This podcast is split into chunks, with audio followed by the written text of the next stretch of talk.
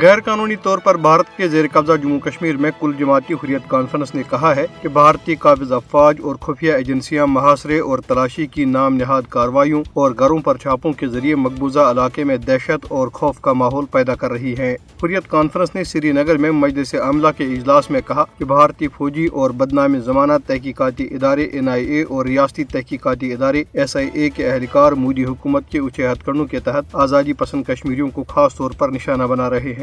تاہم اجلاس میں اس عزم کا اعادہ کیا گیا کہ بھارت کشمیریوں کی اپنے حق خود کے حصول کی جدوجہد کو دبانے میں ہرگز کامیاب نہیں ہوگا۔ اجلاس میں اقوام متحدہ کے سیکرٹری جنرل اور انسانی حقوق کی بین الاقوامی تنظیموں سے اپیل کی گئی کہ وہ بھارت کو مسئلہ کشمیر کو سلامتی کونسل کی متعلقہ قراردادوں کے مطابق حل کرنے پر مجبور کریں۔ ادھر پیپلز ڈیموکریٹک پارٹی کی سربراہ محبوبہ مفتی نے سری نگر میں میڈیا سے گفتگو کرتے ہوئے کہا ہے کہ بھارتیہ جنتا پارٹی دوبارہ برسر اقتدار آنے کی صورت میں مقبوضہ جموں کشمیر اور بھارت میں عوام کو اپنا رائے دہی استعمال کر کے کسی بھی حکومت کو منتخب کرنے کا نظام ختم کر دے گی۔ انہوں نے کہا کہ بی جے پی حکومت نے مقبوضہ علاقے سے جمہوریت کی بسات لپیٹنے کا عمل شروع کر دیا ہے۔ مودی حکومت کی پالیسیوں کے تضادات کو بے نقاب کرتے ہوئے انہوں نے سوال کیا کہ اگر دفعہ تین سو ستر کی منسوخی کے بعد جموں کشمیر میں سیکورٹی کی صورتحال بہتر ہوئی ہے، جیسا کہ مودی حکومت دعویٰ کر رہی ہے، تو مقبوضہ علاقے میں انتخابات کیوں نہیں کرائے جا رہے؟ انہوں نے کہا کہ دراصل حقیقت یہ ہے کہ مودی حکومت کی طرف سے کشمیر میں کیے گئے تمام تجربات بری طرح ناکام ہو گئے ہیں۔